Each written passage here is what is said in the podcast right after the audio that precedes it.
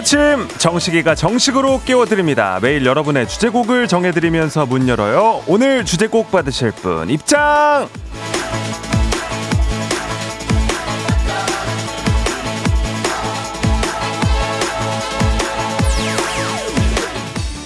레드향님, 식디, 저 10일이 첫 월급날인데 설 명절이랑 겹쳐가지고 이달 월급 지급일이 이틀 앞당겨졌습니다. 한 달 차인 저에게도 조금의 상여금이 나온대요. 오! 정말 신나고 기분 좋습니다. 첫 월급 어떻게 쓸지 행복한 고민이에요.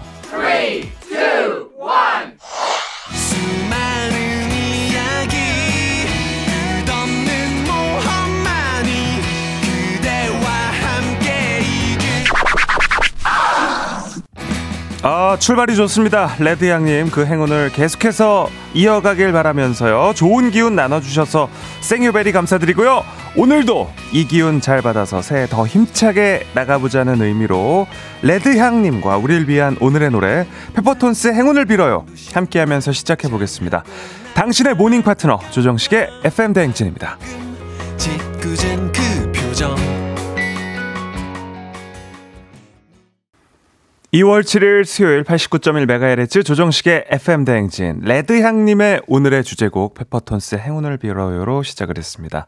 조정식의 FM 대행진 콩과 KBS 플러스 보이는 라디오 유튜브 라이브로도 보실 수 있으니까요. 많은 이용 바라고요. 오프닝에 사연이 소개된 레드향님께는 한식의 새로운 품격 사홍원 협찬 제품 교환권 보내드리도록 하겠습니다. 아, 상여금 뭐 조금이라도 이렇게 나오게 된 거 너무 축하드리고요. 네, 명절도 행복하게 보내십시오. 자, 어제 새벽 축구 아시안컵 네, 다 보진 못하셨어도 아마 일어나셔서 어, 포털 사이트 통해서 또 SNS 통해서 소식을 보셨을 텐데 우리 대한민국 축구 대표팀이 준결승에서 아쉽게 요르단의 2대 0 패배. 네. 아, 결승의 문턱에서 발목을 잡혔습니다. 아, 강정림 씨가 식디 승패 상관없이 우리 선수들에게 박수 보내주고 싶습니다. 우리 선수들 고생했어요. 그리고 고마웠어요. 사랑합니다. 하셨습니다. 예. 저도 어제 저희 팀 함께 있는 단톡방에다가 보고 잘까요? 말까요? 이렇게 좀 했더니 우리 그 또 왕 작가님은 그냥 자라. 아, 오늘 달릴 길이 구합니다. 아, 뭐 이렇게 이야기를 했는데 제가 그 얘기를 듣지 않고 어, 두 골 실점할 때까지 보다가 아, 두 골 실점하고 잠이 들었거든요. 기운이 쭉 좀 빠지면서. 예. 그렇지만 또 우리 대표팀이 이렇게 또 준결승 올 때까지 멋진 경기들 많이 보여주지 않았습니까? 그리고 특히 이제 이번에 준결승 올라올 때 크, 드라마 같은 또 경기들 보여주면서 우리를 또 잠 못 자게 했었는데요. 예, 또 멋진 모습을 보여줘서 정말 감사하고 음, 조심히 또 한국으로 돌아왔으면 좋겠습니다. 재정비가 좀 필요할 것 같고요. 네, 어제 40명 한숨 체크인. 네, 7시 되자마자 이렇게 또 출석 체크 해주신 분들 저희가 한숨 체크인으로 이름 함께 부르면서 시작하고 있는데요. 어, 45분 호명에 성공하면서 저희가 커피 쿠폰을 보여드렸고, 네, 오늘 수요일이죠. 일주일도 안 돼서 목표를 초과 달성했는데, 축하, 축하, 축 이제 멈출 수가 없습니다. 2차 목표 50명! 50명은 좀 많아 보이긴 하는데, 어쩌겠습니까? 제가 높여둔 허들이니까 제가 뛰어넘어겠죠?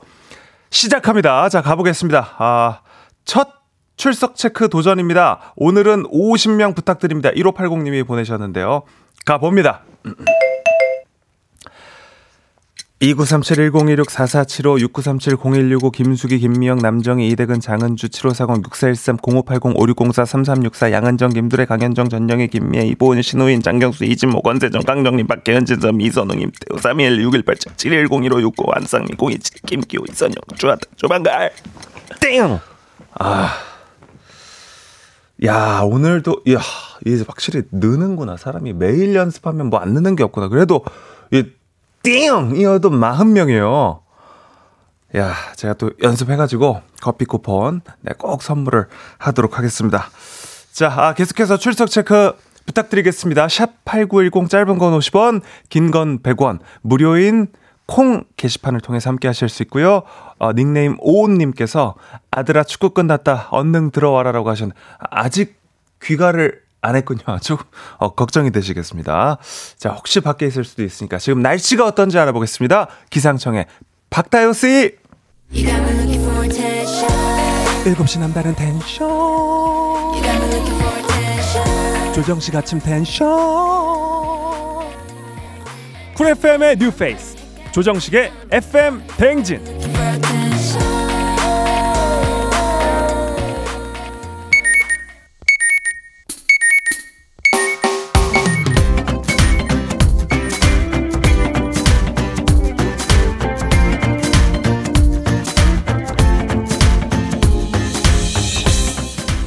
오늘의 인싸 되는 법, 오늘의 할 말, 오늘의 small talk, 오늘의 소식과 퀴즈로 챙겨드립니다. 모닝 소즈.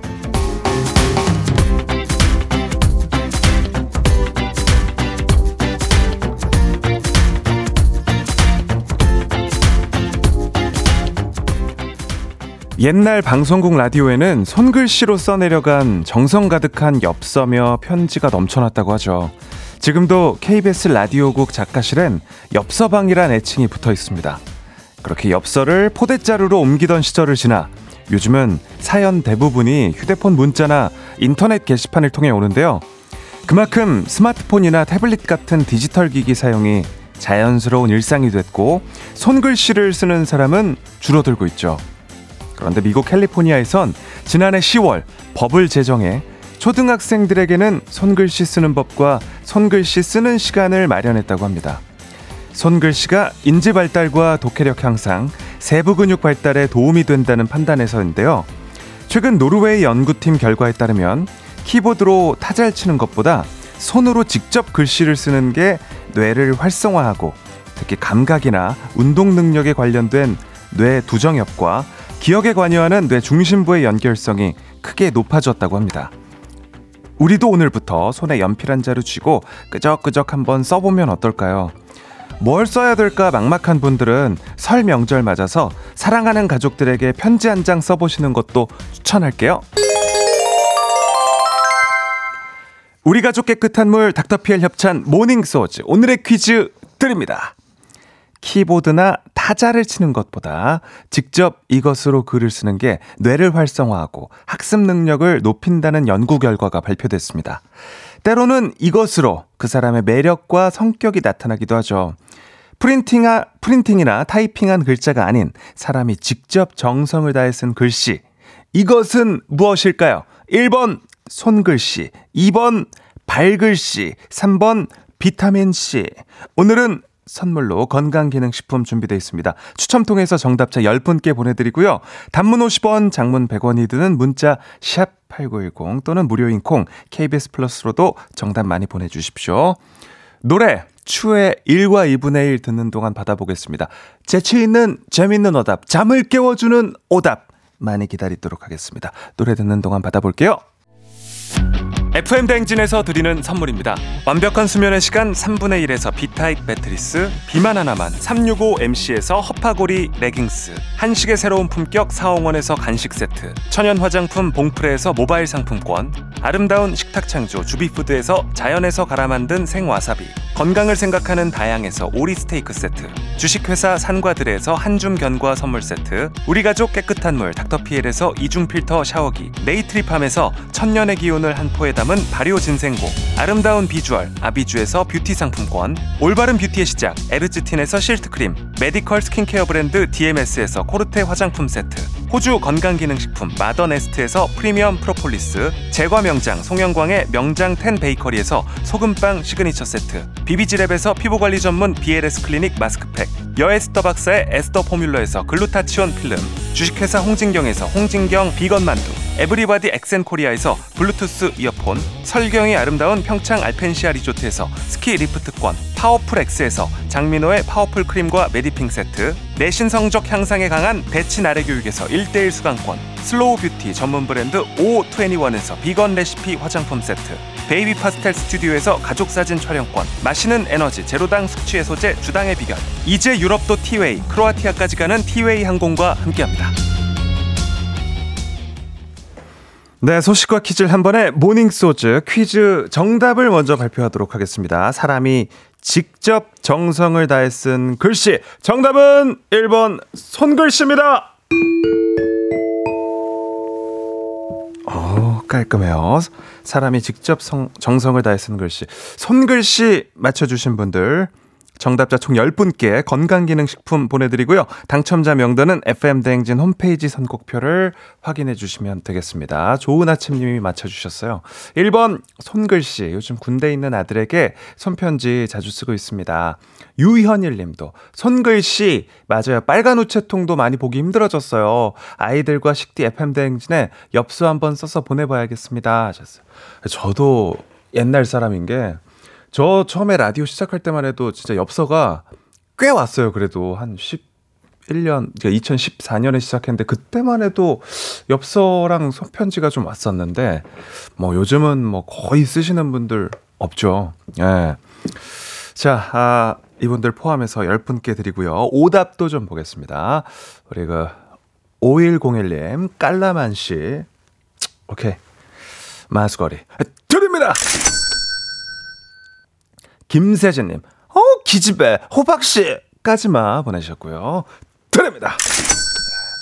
2088님, 조정식 씨! 아, 조정식 씨, 드립니다! 서혜림 씨! 아, 이게 또 차임 표시인데.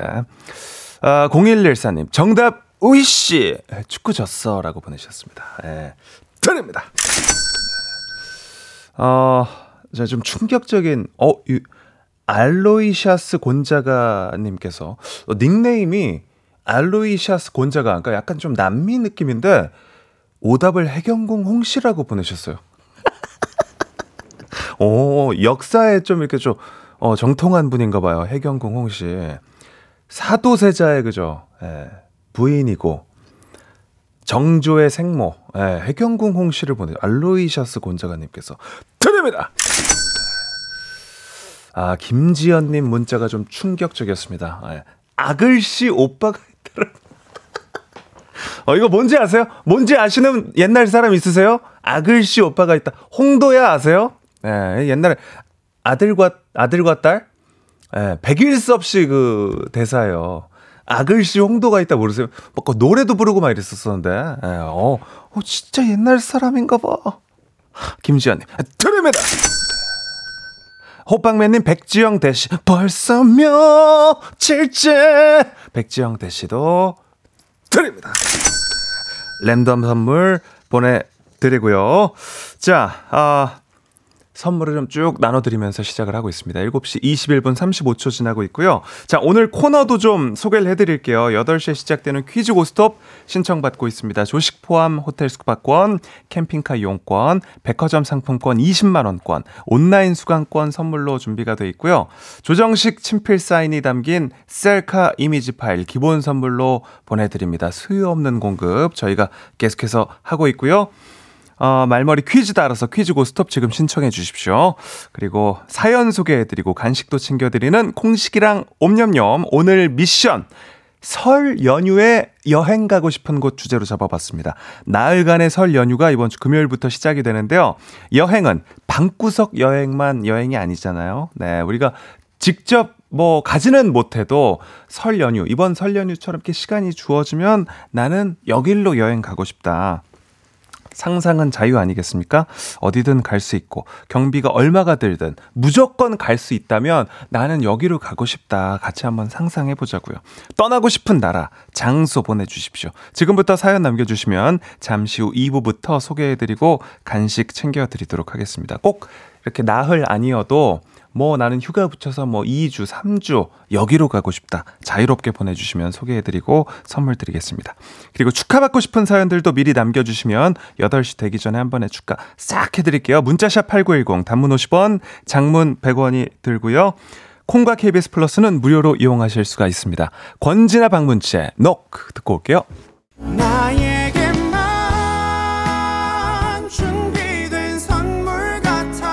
조정식 FM 댕진 1부는 미래셋증권, 코지마 안마의자, 메디카 코리아, 한국투자증권, KB증권 제공입니다.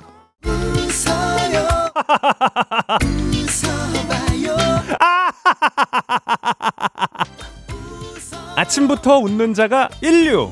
함께해요. 조정식의 FM 대행진 안타깝게도 아글씨를 아는 분들이 너무 많습니다. 혜정꽃님이 아글씨 안다는 게 속상하네 하셨고요. 아, 배영주님도 아글씨 알아요 옛날 사람. 아 글씨 이거 아닌 거 알죠? 아글씨 이건 거 아시죠? 네. 자, 설 연휴에 여행 가고 싶은 곳 많이 보내주십시오. 2부까지 잠깐 빠빠이.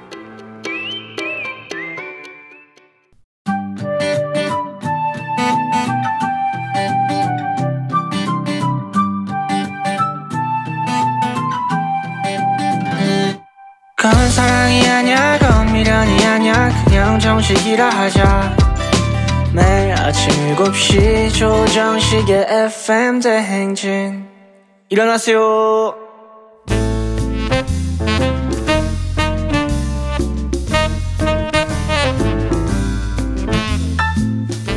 정식이가 전해주는 소소한 뉴스, 막간 소식. 자기야, 그거 들었어? 들었어?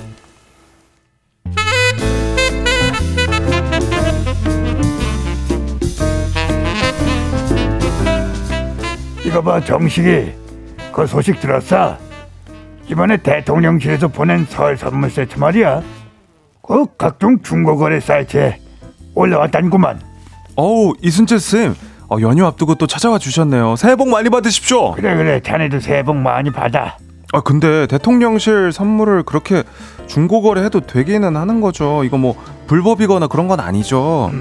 원래 중고거래에서는 거래하면 안 되는 품목들이 있어요 대표적으로 건강식품 이런 거 현행법상 영업 신고 안 하면 판매가 아예 안 돼 재판매도 영업에 필요한 거다 이렇게 해석이 돼가지고 어. 개인 간 재판매 안 된다 그렇게 해왔는데 얘도 소비자 선택권을 제한한다 이런 의견이 있어서 올해 상반기 내에 판매가 가능해질 수도 있다 그러대 아, 그래요? 근데 그게 아직은 아닌 거죠? 그렇지 규제심판부가 권고를 해놓은 거니까 식약처가 후속 조치를 준비하고 있다고 그래요.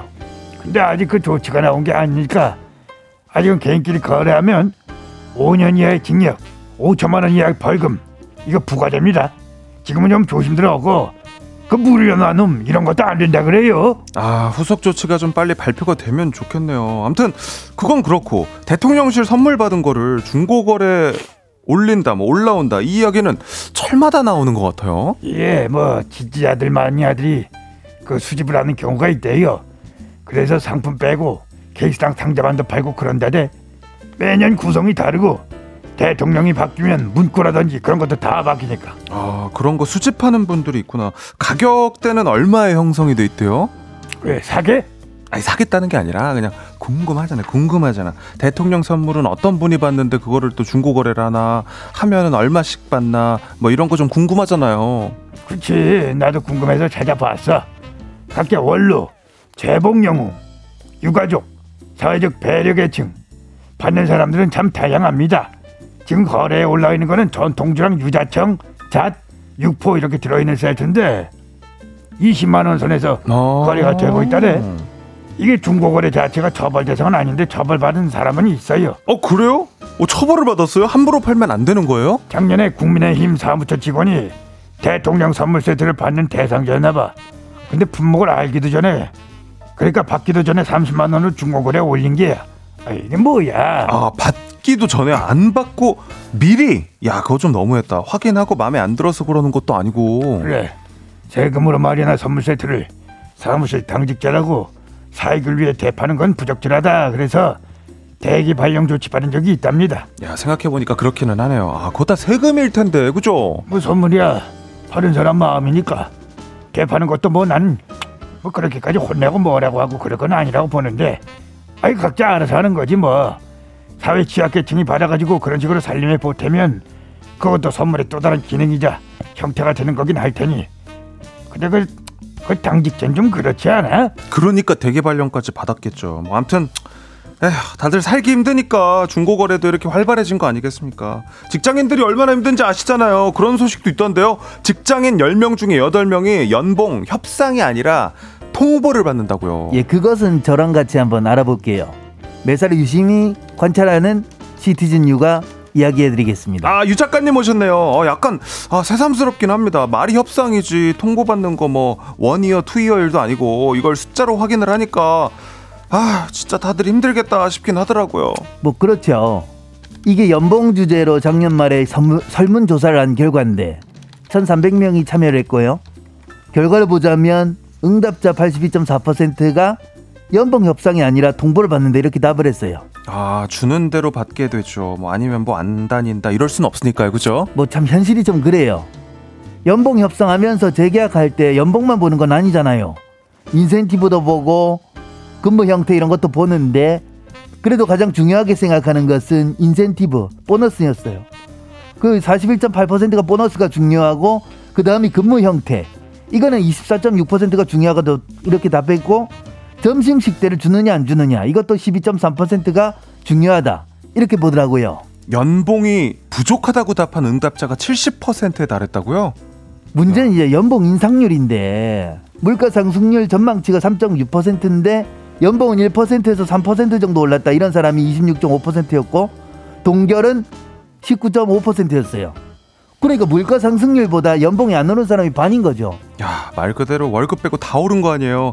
숫자로 보니까 더 서글퍼집니다. 설 앞두고 지출 많은 분들이 상당할 텐데 연봉 이야기 하니까 또 한숨이 나오네요. 나만 그런 건 아니고 다 같이 힘든 거긴 한데 뭐 그래도 좀 꿀꿀한 이야기이긴 하죠. 그죠? 아휴, 그러니까요. 이런 꿀꿀한 얘기 말고 음악이나 좀 들어야겠습니다. 음악 들으면서 기분 전환 하시죠. 네. 이곡 어떠세요? 자, 이 곡으로 건데? 듣겠습니다. 다이나믹 듀오 정인의 고백. 네, 8시에 시작되는 퀴즈 고스톱 많이 신청하고 계시죠? 명절만큼 풍성한 선물 라인업이 여러분을 기다리고 있습니다. 조식 포함 호텔 숙박권, 캠핑카 이용권, 백화점 상품권 20만원권, 온라인 수강권이 준비가 되어 있고요. 오늘 3승 도전자가 기다리고 있는데요. 이미 어제 원하는 백화점 상품권을 받아가셨습니다. 그래서 문제 푸는데 큰 욕심이 없을 수도 있는데 저는 일단은 그 삼승에 도전하는 제이님 오늘 또 남편분의 그 텐션 아, 너무 궁금해가지고 잠시 후에 만나볼 거고요. 또 이에 맞서는 도전자 저희가 지금 계속 받고 있습니다. 지금이 기회입니다. 단문 50원, 장문 100원이 드는 문자 샵 8910으로 말머리 퀴즈 달고 지금 신청해 주시고요. 혹시 문제를 틀려도 모바일 커피 쿠폰과 조정식 친필 사인이 담긴 2월의 셀카 이미지까지 섭섭하지 않게 챙겨 드리도록 하겠습니다. 자, 오늘 콩식이랑 옴념념 주제 설 연휴 여행을 아무데나 네. 뭐 금액 제한 없이 떠날 수 있으면 어디로 가고 싶으세요?가 주제였는데요. 어디로 가고 싶은지 만나보겠습니다.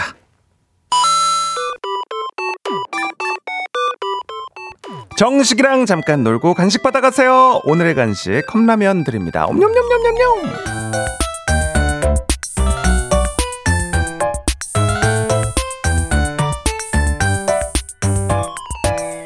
매일매일 쏟아지는 간식 타임 콩식이랑 옴념념 간단한 미션에 답해 주시면 소개해 드리고 간식 챙겨 드리고 있습니다. 간식 오늘 컵라면 드리고요. 다들 어디로 떠나고 싶으신지 만나 볼게요. 일단 4728님 어디든 상관없습니다. 깨톡 없는 곳으로 3일만 가고 싶습니다. 제발 하셨고요. 1999님, 저는 LA 가보고 싶어요. 하지만 4일 휴가면 거의 찍턴이겠죠? 네, 나중에 또 시간 길게 내서 한번 다녀오셔야죠. 9532님, 저는 파리 가고 싶어요. 이번에 아시안컵 보고 이강인 선수에게 푹 빠졌거든요. 이강인 선수 보고 힐링하고 오고 싶은 설이네요. 하셨습니다. 어머, 미국도 나오고, 유럽도 나오는데, 9145님, 유럽 중에서도 추위를 많이 타서 따뜻한 나라, 스페인 가고 싶어요. 아직 여권은 없지만요. 출근 전에 허리에 핫팩 붙이면서 듣고 있습니다. 하셨고요. 어, 김나몽님은 전 자메이카 가보고 싶어요. 거기 가면 우사인 볼트가 운영하는 클럽이 있대요. 자메이카 클럽에서는 입국 컷 안 당하겠죠? 하셨습니다. 5628님, 설 연휴 여행 가고 싶은 곳. 우리 남북 관계가 좋았을 때 갔었던 금강산이요. 아, 그리운 금강산 다시 한번 꼭 가보고 싶습니다. 그러게요. 다시 한번 또 갈 수 있는 기회가 올까요? 김나래님, 아이슬란드 가서 오로라 보고 싶습니다. 운이 좋아야 볼 수 있다던데 운빨이 통해서 오로라 영접해봤으면 좋겠네요. 아, 그치만 현실은 연휴 내내 출근이에요. 하셨습니다. 예. 아이슬란드 오로라는 저도 좀 보고 싶더라고요. 이것도 가서도 또 운이 좋아야 되더라고요. 그리고 막 그 묵는 곳 중에서 누워서 이렇게 하늘 볼 수 있는 막 호텔도 있고 이렇던데. 5815님, 가고 싶은 나라. 전 설 연휴에 꿈나라 가고 싶습니다. 아, 여기는 진짜 우리가 뭐 그냥 갈 수 있죠. 그죠? 예. 8210님. 아, 못 가는 분들도 계시겠구나. 너무 바쁘면, 그죠? 8210님, 연휴 때 일하는 승무원입니다. 요즘 같은 겨울에 일본 삿포로 너무 가고 싶어요. 새하얀 눈 가득한 삿포로 여행 가시는 분들 보면 너무 부럽고 즐거워 보이더라고요. 저는 비록 연휴 내내 일하지만 손님분들 보면서 대리 만족하려고 합니다. 안전하게 모실게요. 하셨습니다. 네. 아니, 삿포로는 저도 겨울에 꼭 가고 싶어가지고 이번에 비행기 표도 한번 알아봤거든요. 아, 좀 비싸더라고요. 딴 데보다 삿포로가 훨씬 비싸더라고요. 예. 0299님, 피지! 세계에서 물이 제일 깨끗한 곳이라 그러더라고요. 피지 가서 바닷속 구경하고 싶어요. 하셨습니다. 자, 마지막으로 하나 더 볼까요? 어, 1134님. 저는 크루즈 타고 세계 여행이 로망입니다. 뭐 한 반년 정도? 딸내미 성인 되면 은퇴 후에 떠나려고 로망만 간직하고 있어요. 저 갈 수 있겠죠? 하셨습니다. 뭐 이런 꿈 가지고 우리가 또 열심히 사는 거 아니겠습니까? 다들 아 이렇게 가고 싶은 곳들 많이 보내주셨는데 일단은 저희가 간식 보내드리면서 마음 달래드리고요. 우리 열심히 하고 또 열심히 살아서 꼭 가자고요. 노래 한 곡 듣고 오겠습니다. 유나의 말도 안 돼. 나에게만 준비된 선물 같아 조정식의 FM 대행진 2부는 고려기프트, 일양약품, 유유제약, 경기주택도시공사, 베스트슬립 제공입니다. 매일 아침 조정식 7시는 조정식 KBS 조정식 여러분 식대 하실래요? 조정식의 FM 대행진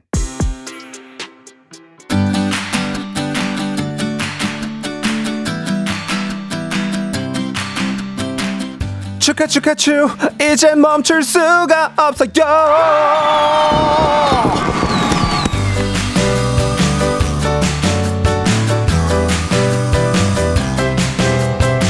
yes yes FM 대행진의 축하 대행진 시간입니다. 오늘 축하 받으실 사연들 만나볼게요. 정예진님 쌍둥이 엄마 예약 축하 축하 축 4151님 연휴에 따님과 단둘이 부산 여행 가신다고 합니다. 축하 축하 축 7073님 아, 둘째 건이 14살 생일이고요. 엄마가 슬기로운 중학생 되시래요. 축하드립니다.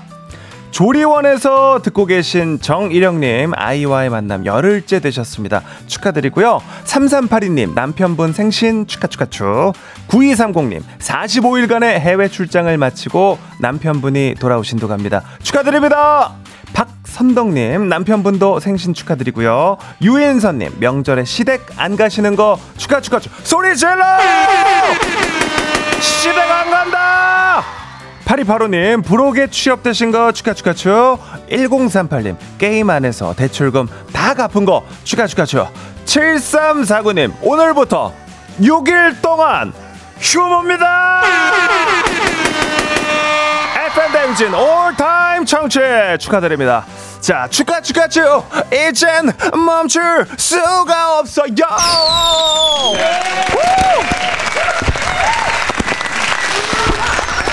축하드립니다. 축하드립니다. 자, 그리고 우리 모두 이제 연휴가 얼마 남지 않았습니다. 조금만 힘내십시오. 잠시 후에 8시에 퀴즈 고스톱 퀴즈 풀고 싶은 분들 말머리 퀴즈 달고 샵8910 단문 50원, 장문 100원이 드는 문자로 신청해 주십시오. 지금도 신청 받고 있습니다. 자, 아, 노래 듣고 오겠습니다. 오마이걸의 한 발짝 두 발짝 준비를 했는데요. 어, 박준범 님께서 FM 대행진 청취자분들도 블랙아이스 조심하세요. 새벽에 서부간선도로 지나는데 블랙아이스로 길이 미끄러워서 승용차 접촉 사고도 나고 오토바이도 미끄러져서 넘어져 있더라고요. 블랙아이스 조심하세요 하셨습니다. 네. 운전 조심하십시오. 어, 이렇게 또 고향 가기 전에 이렇게 또 사고 나고 이러면 큰일입니다. 자, 노래 듣고 3부로 돌아오겠습니다. 잠깐 빠빠이.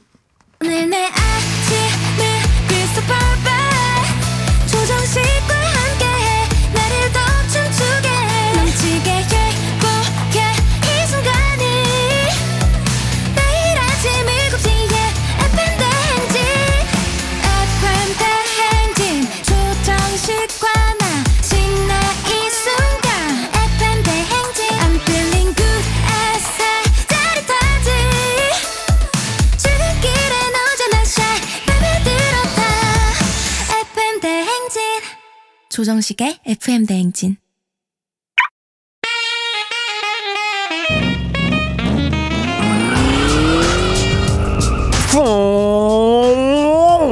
목적지까지 신나게 재미나게 고고싱 해보겠습니다. 약간의 눈치, 조금의 긴장, 화려한 선물로 귀하게 모실게요. 가시는 걸음걸음 정식이랑 함께요. 퀴즈 고스톱.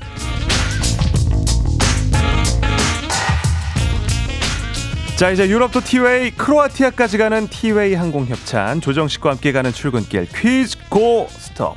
퀴즈 참가자와 같은 목적지로 향하고 계신 분들은 단문 50원 장문 100원 샵 8910으로 응원 문자 주시면 추첨 통해서 선물 드리도록 하겠습니다. 자 퀴즈 정답 맞히면 받아가실 선물부터 안내를 해드릴게요. 조식 포함 호텔 숙박권 캠핑카 이용권 백화점 상품권 20만원권 온라인 수강권 그리고 꽝 여기까지 도전 강제 종료 꽝도 포함이 되어 있습니다. 맞히는 것부터 선물 뽑는 것까지 아주 긴장을 놓칠 수가 없는 자, 아, 이 퀴즈 맞히신 분이 1번부터 5번 뽑아서 골라 가져가시면 되고요. 도전은 5번까지 가능합니다. 꽝이 나온 분들은 나중에 패자부활전 도전권을 갖게 되는 거니까 너무 아쉬워하지 마시고 꽝 피해서 잘 골라주시길 바랍니다. 자, 그럼 오늘 3승에 도전하는 구로의 제이님을 만나보도록 하겠습니다. 안녕하세요! 네, 안녕하세요. 네. 어때요? 오늘 혼자 가세요? 남편분 옆에 계세요? 남편 있어요. 어, 남편 소리 질러! 아, 식비 안녕하세요. 네, 어, 제이님이 남편 없으면 되게 기운이 없으시더라고요. 아니, 그런 건 아니고. 어, 지금도 없으시네요, 근데 보니까. 아니, 원래 약간 없는 편이에요. 그렇군요. 자, 어제 또 원하던 선물을 받아가서 이제 세 개 중에 하나를 골라야 되는데 지금 캠핑카 이용권이랑 온라인 수강권 있거든요. 네. 어떤 게 좀 더 끌리시나요? 당연히 캠핑카 이용권? 아, 캠핑카군요. 네. 네. 좋습니다. 오늘도 실력과 행운이 함께하길 바라면서 잠깐만 기다려주세요. 네. 네. 자, 도전자를 만나보도록 하겠습니다. 0505님이고요. 일단은 텍스트에서는 좀 텐션이 좋거든요. 퀴즈! 퀴즈 도전합니다! 퀴즈 고! 스톱 고고고! 하셨는데, 0505님, 안녕하세요! 안녕하세요, 식디. 안녕하십니까? 네, 안녕하세요. 네, 목적지가 어디십니까? 네, 목적지는 파주입니다. 파주, 아, 파주로 갑니다. 그리고 닉네임은 어떻게 불러드릴까요? 닉네임은 하린입니다. 하린. 하린. 어, 혹시 따님? 아니다, 와이프 이름입니다. 아, 네네. 네, 와이프의 이름으로 닉네임으로 하셨네요. 자, 선물 많이 준비가 돼 있는데 어떤 선물 원하세요? 아, 저 식디만 괜찮다면 네. 조정식이 포함된 호텔 숙박권으로 저는 좀. 아, 조식이 아니라 조정식으로. 어, 네네. 웃음소리가 굉장히 매력적이시네요. 네. 아, 어, 그거는. 좀 어렵고요. 아, 네네. 네. 조식이 포함된 호텔 숙박권 저희가 준비가 돼 있으니까 잘 좀 골라주시기 바랍니다. 네, 알겠습니다. FM 대행진 뭐 어떻게 듣고 계세요, 혹시? 아, 저는 그 콩으로 알림으로 해가지고 네. 아침 기상으로 틀어놓고 있습니다. 아, 그렇군요. 네. 네네. 뭐 이틀, 삼일 사일 저랑 계속 연속으로 만나길 좀 바라겠습니다. 아, 네. 네. 열심히 해보겠습니다. 좋습니다. 네, 못 맞히셔도 기본 선물 조정식 친필 사인이 담긴 2월의 포카 이미지 파일, 모바일 커피 교환권 두 분 다 확보하셨고요. 자, 두 분 일단 서로 인사 나눠 볼까요? 안녕하세요. 안녕하세요. 안녕하세요. 네. 자, 그러면 구호는 닉네임으로 하겠습니다. 할인과 제입니다. 한번 연습해 볼게요. 하나, 둘, 셋. 하린! 제이. 어, 할인이 조금 빨랐습니다. 자, 그리고 듣고 계신 우리 청취자분들 파주와 구로입니다. 네, 응원하시는 분을 응원해 주시면은 저희가 또 추첨 통해서 선물 보내 드리니까요. 샵8910 그리고 콩으로 구로의 제이님, 파주의 하리님 응원하시는 분 응원해 주십시오. 자, 구호 외치고 5초 안에 대답해 주십시오. 5초 안에 다 못하면 탈락이고요. 도전 기회 한 번으로 제한합니다. 두 분 다 모르면 동시에 엘리제를 위하여 울리면서 후진 빠빠이 갑니다. 문제 드립니다. 1812년 2월 7일 영국에서는 소설가 찰스 디킨슨이 태어났습니다. 작가이자 사회 비평가였던 그는 영국을 대표하는 작가로 꼽히는데요. 그의 많은 작품들은 지금까지도 전 세계적으로 많은 사랑을 받고 있습니다. 인상적인 많은 인물들을 만들어냈는데 그중 크리스마스를 배경으로 한 소설의 주인공은 아직도 여러 곳에서 회자되며 패러디될 정도로 유명하죠. 제이. 제이 구로의 제이님이 빨랐습니다. 자 구로의 제이님 정답은요? 장발장. 다시 한 번요. 장발장. 네, 구로의 제이님 기회가 날아갔습니다.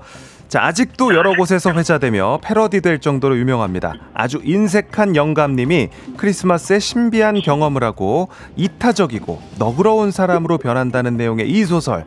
크리스마스 캐롤의 주인공, 구두쇠, 자린고비, 짠돌이의 대명사. 이 캐릭터의 이름은 무엇일까요? 할인, 할인 스크루지, 스크루지.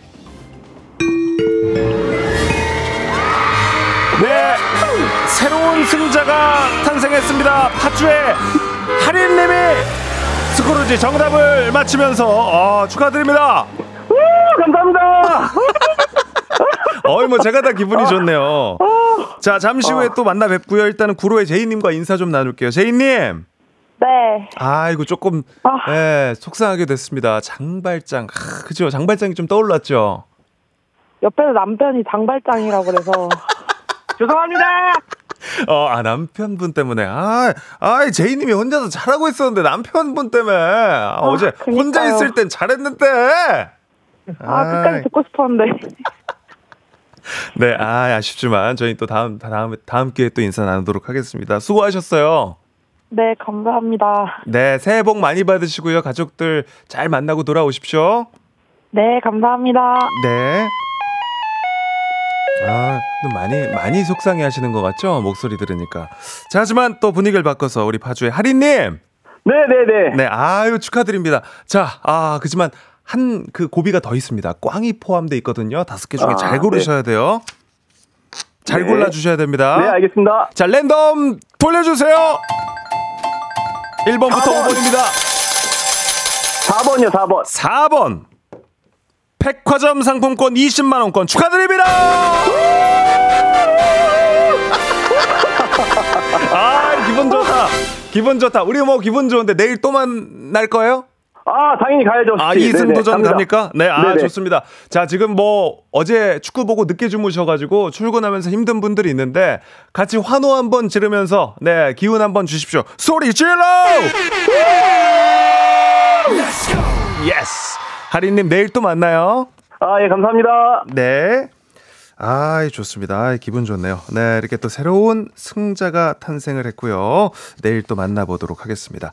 자, 청취자 문제도 바로 드리도록 하겠습니다. 찰스 디키슨의 명작 가운데 프랑스 혁명을 다룬 작품이 있습니다. 프랑스 파리와 영국 런던을 무대로 전개되는 이야기인데요. 최고의 시절이자 최악의 시절, 지혜의 시대이자 어리석음의 시대였다라고 시작하는 소설의 첫 문장은 지금도 명문으로 회자가 되고 있습니다. 이 소설의 제목을 맞춰주시면 됩니다. 다음 중 찰스 디킨슨의 대표작은 무엇일까요? 1번 키 작은 꼬마 이야기 2번 꼬리에 꼬리를 무는 이야기 3번 두 도시 이야기 어, 오늘은 조금 난이도가 있는 것 같아요. 우리 그 청취자님들 잘 들으셨는지 모르겠습니다. 자, 찰스 디킨슨의 대표작을 맞춰주시면 되고요. 정답 보내실 곳, 짧은 건 50원, 긴 건 100원의 문자 샵 8910, 콩은 무료고요. 정답자 10분께 선물 보내드리도록 하겠습니다. 자, 아, 우리 재치 있는 오답 기다리고 있는 거 알죠? 재밌는 오답, 재치 있는 오답도 함께 보내주시고요. 재밌는 오답 보내주신 분들 랜덤 선물 드리고 또 최고의 오답 보내주신 분께는 주식회사 홍진경 더 만두 엽찬 비건 만두 보내드리도록 하겠습니다. 자 노래 듣는 동안 정답, 오답 보내주시고요. 자 아, 노래는 CN블루의 외토리아 듣겠습니다. 조정식의 FM 대행진 함께하고 있습니다. 자, 청취자 퀴즈 정답을 먼저 발표하도록 하겠습니다. 정답은요, 두 도시 이야기가 정답이었습니다. 네. 정답 맞힌 분들 중 10분께 선물 보내드리도록 하겠습니다. 조정식 FM 대행진 홈페이지 선곡표에서 명단 확인해 주시고요. 자, 오답들도 보도록 하겠습니다. 아, 일단은, 어, 이야기이기 때문에 여러 가지 이야기들이 좀 오답으로 오고 있는데, 아, 9470님, 남편의 첫사랑 이야기. 네. 아무리 궁금해도 예, 안 듣는 게 좋아요. 네. 자, 재즈는 고미 부리고님, 두 도시 이야기 아니라 이다 도시 이야기. 올랄라! 드립니다. 네. 드립니다. 자, 아, 3097님. 어, 아무래도 또 이제 교과서를 통해서 공부했던 또 소설, 운수 좋은 날 보내셨고요. 네. 드립니다. 이대근님, 도시 아이들 한 송이 장미를 이거 아시려나 하셨는데, 와, 이거 제가 웬만하면 옛날 거 다 아는데, 진짜 모르겠네. 대근 씨, 어, 진짜 옛날 사람인가 봐. 하셨고요. 네, 김경철님, 두드러기 이야기. 어, 가렵겠다. 네, 드립니다. 1762님, 두 돌싱의 이야기. 어, 어, 도파민 터지는데요. 흥미롭고, 그죠? 듣고 싶고, 어, 두 도시의 이야기, 두 도시의 이야기 말고 저는 그러네요. 두 돌싱의 이야기 사실은 조금 더 궁금하긴 하네요. 1762님. 드립니다! 우리가 뭐 찰스 디킨슨 막 얘기하고 장발장 얘기하고 하니까 갑자기 스마일 1004님이 나도 조금 이제 어떤 그 유식함을 뽐내고 싶었나 봐. 갑자기 베르나르 베르베르! 어, 아는 유명한 소설가 이름을 갑자기 어, 별안간 되셨습니다. 베르나르 베르베르. 드립니다! 자, 백진주님, 소방차 어젯밤 이야기. 역시 옛날 분이셨고요. 진주 씨의 옛날 사람 드립니다. 남다즈님, 클린스만 이야기. 어, 네, 슬프니까 이제 우리 축구 얘기는 여기까지만 할까요? 네. 좋습니다. 아, 이 중에서 오늘 베스트 오답 여러분들도 공감하실 것 같습니다. 두 도시 이야기 말고 두 돌싱의 이야기, 우리 도파민 터지게 해주신 1762님께 주식회사 홍진경 더 만두 엽찬 비건만두 보내드립니다! 네. 자, 날씨 체크 한번 하겠습니다. 기상청의 박다효 씨.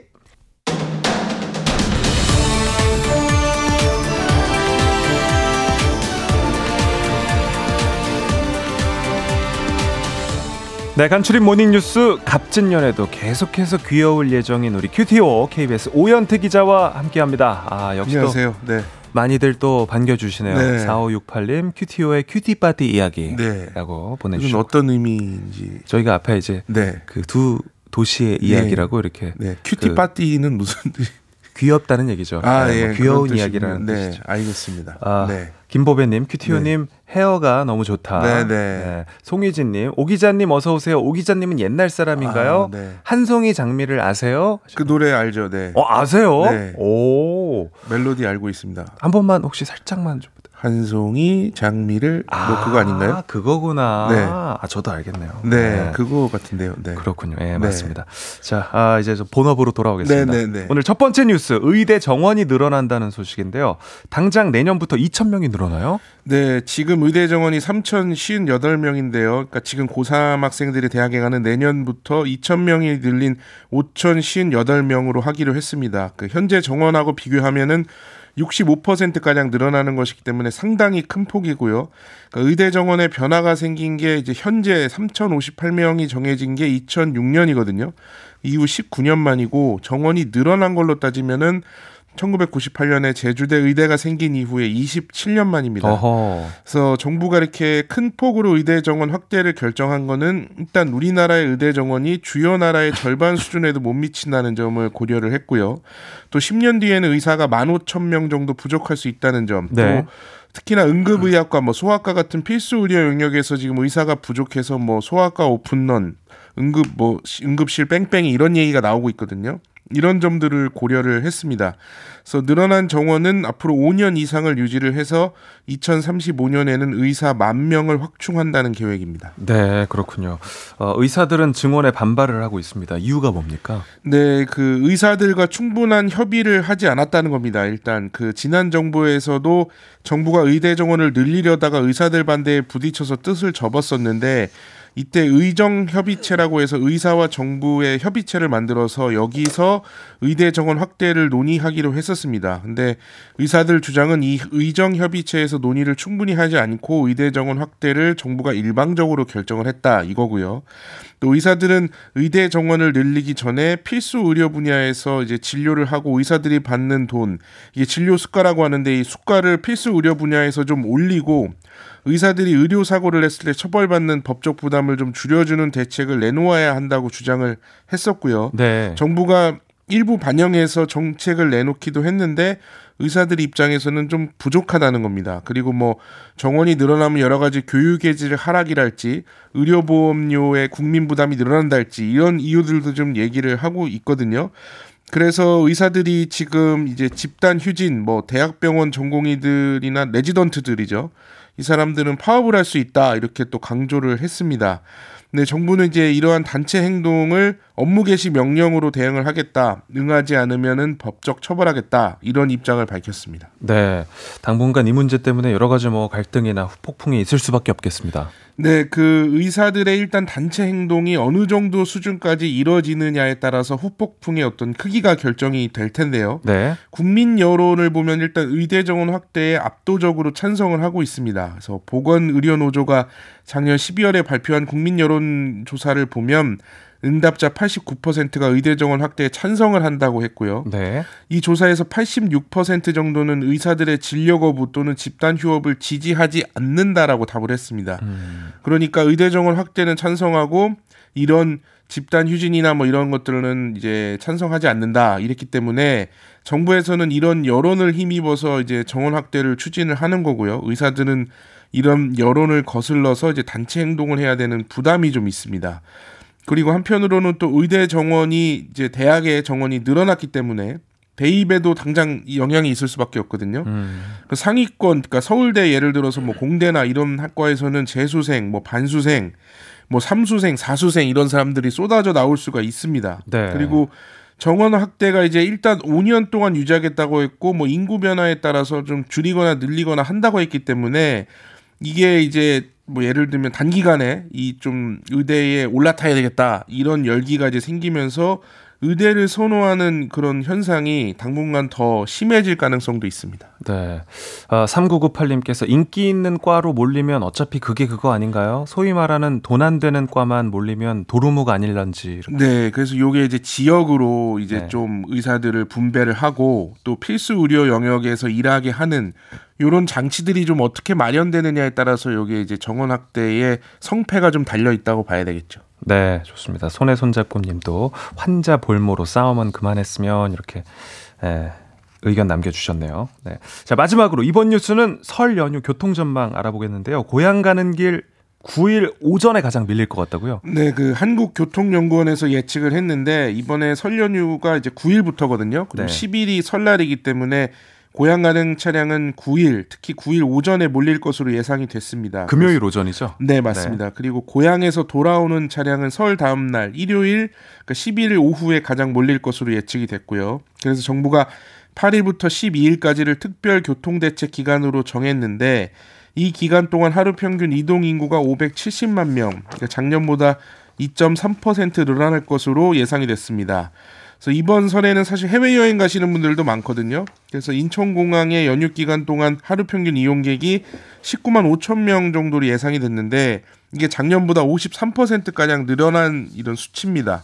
그래서 2022년 코로나19 확산 이후부터 이제 따져 보면은 설 추석 통틀어서 명절 연휴에 그 인천공항 이용객이 요번에 가장 많은 연휴가 될 것으로 좀 예상이 되는데요. 그 여행 가시는 분들은 좀 안전하고 즐겁게 다녀오시면 좋을 것 같습니다. 네, 조금 여유를 가지고 공항으로 가셔야겠어요. 그죠? 네. 네, 지금까지 오현태 기자였습니다. 고맙습니다. 감사합니다.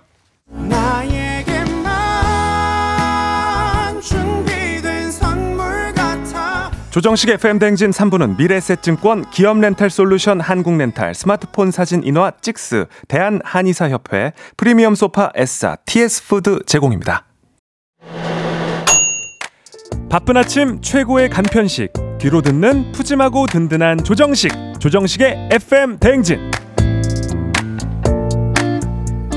네, 조정식 FM 댕진 함께하고 있습니다. 8시 26분 22초 지나고 있고요. 잠시 후에 4부 우리 모두가 역사의 은하수를 여행하는 히치하이커가 되는 시간이죠. 아주 근사한 가이드와 함께 여행 떠납니다. 큰별 최태성 선생님과 역사 이야기 함께 나누는 별별 히스토리 광고 듣고 바로 만나보도록 하겠습니다. 출첵 계속 부탁드릴게요. 샵 8910 짧은 건 50원, 긴 건 100원, 그리고 무료인 콩을 통해서 함께 하실 수 있습니다. 4부까지 잠깐 빠빠이.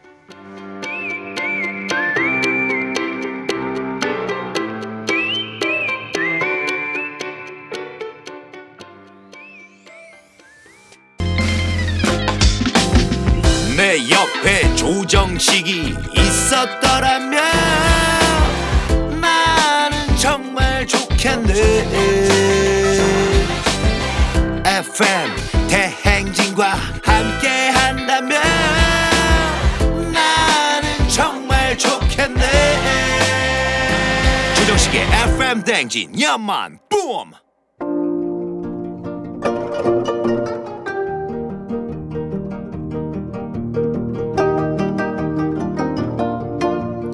별별 히스토리를 모르거든 역사에 대해 논하지 말라. 재밌는 역사 이야기 별별 히스토리.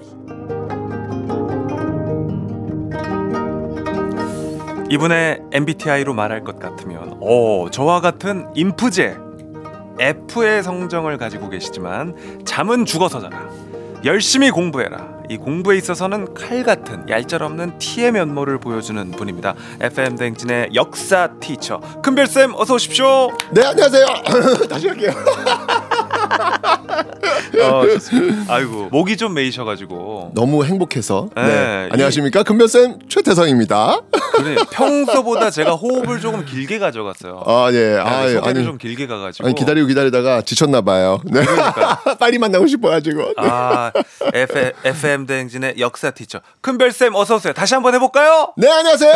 수요일엔 별별 히스토리 큰별쌤 최태성입니다. 아이고 좋습니다.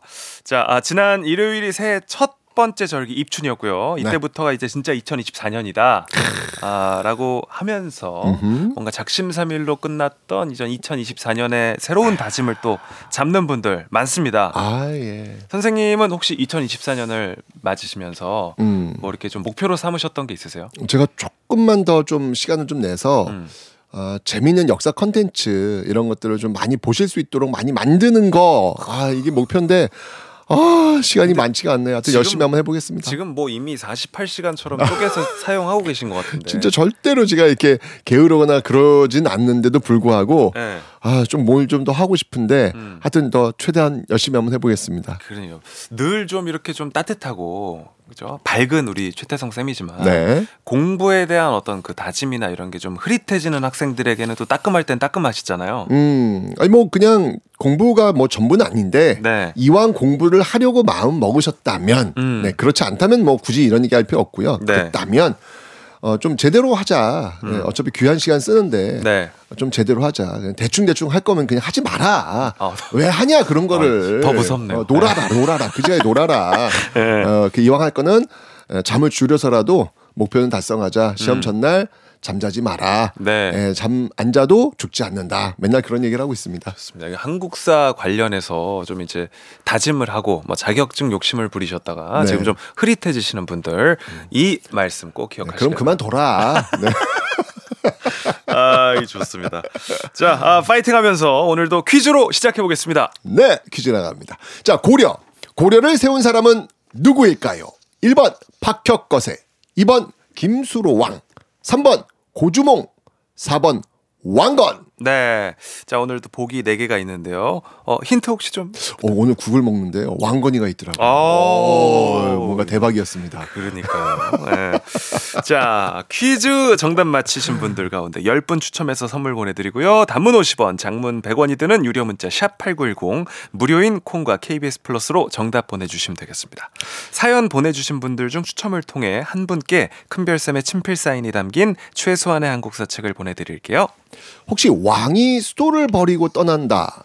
이거 어떻게 생각하십니까? 그럼 뭐 끝난 거 아닙니까? 아, 그렇죠. 이게 왕이 수도를 버리고 떠난다는 얘기는 진짜 아, 사실 이건 있어서는 안 되는 어떤 그런 그럼요. 부분이긴 한데 네. 근데 어떤 경우에서는 그럴 수밖에 없는 상황도 있어요. 네. 근데 중요한 건 뭐냐면 왕이 피난 가야 되는 상황이라면 왜 피난 가야 되는지 그리고 어떻게 피난 가는 것이 옳은지에 음. 대한 그 명분들이 있어야 그 피난에 대해서 좀 좋은 평가를 받지 않을까라는 그런 생각을 하네. 그러니까 이게 도망간다는 느낌이 들면 안 되거든요. 그쵸. 예? 이게 진짜 뭔가 같은 명분이 있어야 되는 얘기인데 자 2차 고려 거란 전쟁 때 이 거란이 침략해 왔을 때 네. 고려 현종은 피난을 가기로 합니다. 강감찬이 항복해서는 안 됩니다. 지금은 버텨야 됩니다. 그쵸. 라고 해가지고 결국은 몽진 예, 피난을 가기로 했잖아요. 지난주에 그렇죠. 했었죠. 현종이 결국 개경을 떠나서 피난을 떠난 지 3일 만에 3일 만에 고려 수도 개경은 거란에 의해서 함락이 됩니다. 아 이거 진짜 가슴 아픈 어떤 그런 장면인데요. 예, 집단하면 뭐다? 고생이다. 개고생이죠. 맞습니다. 이 고려 현종도요 수도 개경을 떠나면서 정말 어마어마한 고생을 하게 됩니다. 음. 혹시 식기는 집을 떠나보신 적이 있나요? 전 뭐 월드컵이나 올림픽 때, 오, 예, 한 3주, 4주. 어 그래요. 정글의. 법칙 갈 때, 자, 가- 아, 그때도 아. 한 2주 정도. 아 정글의 법칙 그때 어떠셨어요? 아우, 고생 그 자체죠. 진짜. 아 이거 제일 고생나는 그 기억 장면이 뭡니- 뭡니까? 못 먹고 못 씻는 거? 아 근데 진짜 나 궁금한데 진짜 못 먹어요? 진짜 못 먹었어요. 그 저기 뭐냐 영상만 딱 하고 뒤에서는 아니에요, 아니에요. 잘 드시고 그런 거 아니에요? 제가 그 녹화 딱 나 슬레이트 그게 제일 치자마자 예. 그 찬밥에다가 젓갈을 얼마나 먹었는지 몰라. 진짜 흰밥에 젓갈이 제일 생각나더라고. 아 진짜로? 예. 어, 밥을 안 줘요 진짜로? 안 줘요, 안 줘요. 어 그렇구나. 완전 철저하게. 예. 어 진짜 고생했겠다 그러면. 진짜 정신 잃을 것 같을 때 포도당 사탕 하나 주더라고요. 아 그래요. 진짜 그렇게 했어요. 맞아요. 그러니까 진짜 그거 찍으시면서 집 떠나면 정말 고생이구나라는 걸 아마 느끼셨을 텐데. 네. 자 일단 이 현종도 마찬가지입니다. 예, 수도 개경을 떠났으니 얼마나 힘들겠습니까? 음. 일단 왕이 수도를 버리고 떠나니까요. 왕의 권위가 떨어질 수밖에 없겠죠. 아무래도. 아니 시선이 어떻겠어요? 아니 왕이 떠났다고? 쟤 뭐야? 뭐 이럴 수 있을 거 아닙니까? 네. 그러면서 피난 가면서 각 지역의 호족들, 호족들 푸대접이 말도 아니에요. 음. 아이고. 왕으로 대접을 안 해줘요. 자 이게 참더 위신이 그죠? 음. 놀라운 건 이런 분위기 속에서 왕의 행렬이 도적대를 맞기도 합니다. 이 감히 왕에게 난리도 아닌 거예요. 도적이요. 와. 도적이 와가지고 물건 내놔! 라고 하는 이런 일까지 벌어지는 거예요. 자, 정말 이 개경에서 시작된 이 피난, 고난의 행렬, 어디까지 이어졌다고 제가 얘기했습니까? 어디까지 피난 간다 그랬죠? 전라남도 나주. 개경 출발해가지고 저 먼 전라남도 나주까지 갔다. 자, 그런데 이제 계속 가면서 그 호족들의 푸대접을 받으면서 계속 내려갔을 거 아닙니까? 네. 근데 내려가는 그 과정에서 어, 충청도 공주, 음. 이 공주를 거치게 됩니다. 네. 내려가는 길목에. 그런데요, 이 공주에서 현종은 어떤 대접을 받았을까요? 뭐 계속 푸대접을 받았다고 했는데 네. 여기선 좀 대접이 좋았나요? 맞습니다. 오. 아니 이제까지 푸대접만 받던 현종이 공주에서 아주 극 진한 대접을 받습니다. 이야. 어, 이때 현종의 마음은 어땠을까요? 너무 서럽죠. 눈물 나오지. 이럴 때 그죠? 내가 진짜 내가 왕으로 서러웠는데 내가 진짜 야 여기 와가지고 내가 진짜 아 공주 대접 받는구나. 그러니까 어, 공주면은 또 지금 완전 또 힘들 때고 공주쯤 그러니까요. 예. 그러니까요. 자, 이때 이 공주 절도사, 그러니까 지금으로 얘기한다면 뭐 공주 시장쯤 됐겠죠. 음. 이 공주 절도사가 누구였냐면 김은부라는 사람이었거든요. 네. 이 김은부가 현종을 아주 극진하게 대접을 한 겁니다. 음. 그래서 이 공주에서요 무려 6일간이나 머물게 됩니다. 아, 6일간이 현종이 좀 나름대로 정신적 치유, 꿀 같은 시간. 네, 뭐 이런 것들을 좀 갖지 않았을까라는 생각이 들어요. 지금 막 거란 쳐들어와 가지고 개경 함락됐지, 이동하면서 호족들 푸대접 받고 있지, 내가 왕인가?라고 하는 어떤 정체성의 어떤 고민 너무 힘들었을 텐데 공주에 와서 네. 예, 다시 한번 아, 나 고령 맞아. 어, 나는 좀 이렇게 뭐 정신을 좀 잘해야지. 뭐 이런 생각을 아마 하지 않았을까라는 생각이 네. 드는데 자, 이 6일간 무슨 일이 벌어졌을까요? 크, 좀 마음이 좀 놓였어. 크, 난 이제 좀 드디어 좀 내가 왕인가 봐. 아, 다행이다. 어, 살짝 좀 여유가 생기면서. 여유가 생겼어. 어, 어, 뭐 했을까요? 혹시 사랑? 아, 어. 어, 우리 식디는 사랑 사랑하나 보다. 예? 어, 여유가 생기면 사랑하나 보다. 어, 전 또 뭐. 아, 왜냐면 이제 등이 좀 따뜻해지고. 어, 그래요, 맞아요. 배가 차고 또 그렇죠. 이러다 보면 이제 갑자기 또, 이- 또 인간은 또 사랑을 찾는 거 아니겠습니까? 그렇죠. 뭔가 네. 좀 이제 그 마음을 좀 치유해 줄 수 있는 어떤 그런 사랑에 또 네. 이게 또 애절해지지 않겠습니까? 맞습니다. 음. 바로 이 공주 6일간 사랑이 싹틉니다. 이 융숭한 대접을 현종에게 했던 이 공주 절도사 김은부. 이 김은부가 자신의 딸들이 이 왕을 모시게 합니다. 음. 자, 그런데 그 결과가 어찌 되었을까요? 어, 근데 딸들이에요? 딸들입니다. 딸이 어. 많았습니다. 김은부가요. 복수예요. 야, 그런데 야, 이 결과가 이게 와, 놀랍습니다. 김은부의 첫째 딸. 첫째 딸은요. 이후에 현종의 세 번째 왕비 원성왕후가 됩니다. 아하. 아, 이제 왕후가 되는 거예요. 네. 예. 김은부의 둘째 딸. 둘째 딸은 현종의 네 번째 왕비 원해 왕후가 됩니다. 어. 여기서 끝이 아닙니다. 김은부의 셋째 딸. 현종의 일곱 번째 왕비 oh my God. 원평 왕후가 됩니다. 이야. 그러니까 이게 사람 힘들 때 잘해줘야 돼. 네. 잊지 못한다니까. 야, 그러니까. 예, 잊지 못한다니까. 네. 역사를 통해 또 알아야 되는 사실입니다. 그럼요. 네. 그러니까 모두가 다른, 등을 돌릴 때 다른 호족들이 바보들이야. 그러니까 요럴 때, 요럴 때 뭔가 힘들 때 진짜 진심을 다해서 뭔가 좀 잘해. 아, 이게 김은부가 지혜가 있었네요. 어찌 보면 투자한지도 몰라요. 네. 결국 나중에 이 자신의 딸 세 명이 주식이 하한가를 쳤을 때. 정답 예. 그때 이제 올인. 맞습니다. 네. 이 현종의 은인이었던 공주 절도사 이후에 뭐가 됐다? 은인에서 장인이 되었다. 장인 장장 장인이네. 그러니까요. 정말 겹경사가 이어지는데요. 놀라운 게 있습니다. 네. 자, 아까 김은부의 첫째 딸 음. 왕후 됐다 그랬잖아요. 그 첫째 딸이 낳은 왕자가 네. 현종의 뒤를 이어서 고려 구대왕 덕종이 돼요. 아하. 그리고 그 김은부의 둘째 딸 아까 원예 왕후가 된다 그랬잖아요. 그 원예 왕후가 낳은 왕자가 그 덕종의 뒤를 이어서 10대 왕 정종이 됩니다.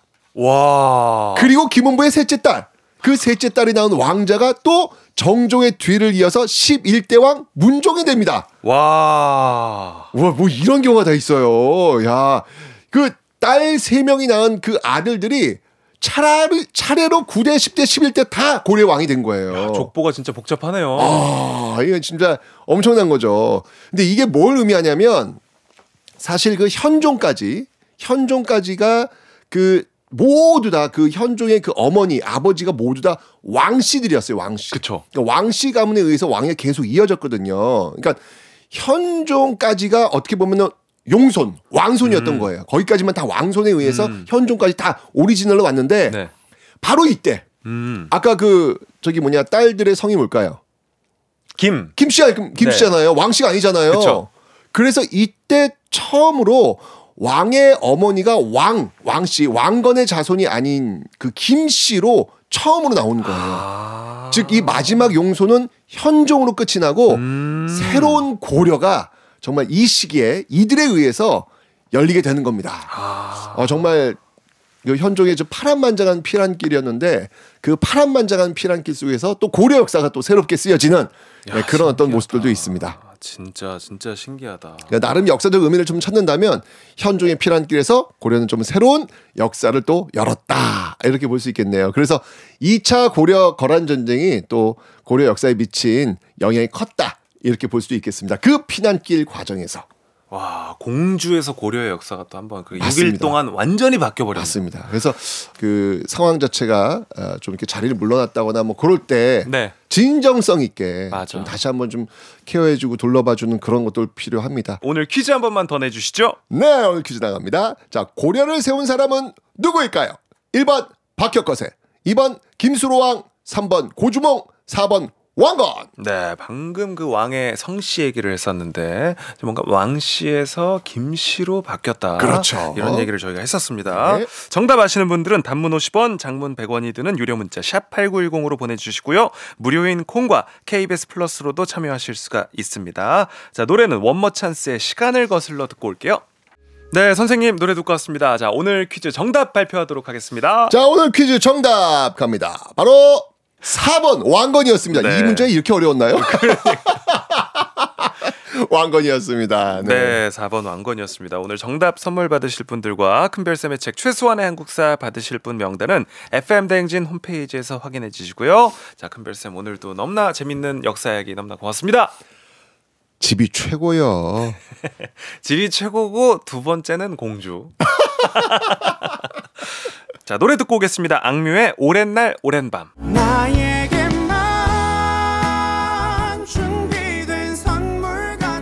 조정식 FM 대행진 4부는 종근당 건강 비지하우스 제공입니다. 네, KBS 쿨 FM 조정식 FM 대행진 오늘은 여기까지입니다. 오늘 끝곡 김민석의 예뻤어 준비했고요. 저는 여기서 인사드릴게요. 오늘도 씩씩한 하루 보내시고요. 우리는 내일까지 잠깐 빠빠이.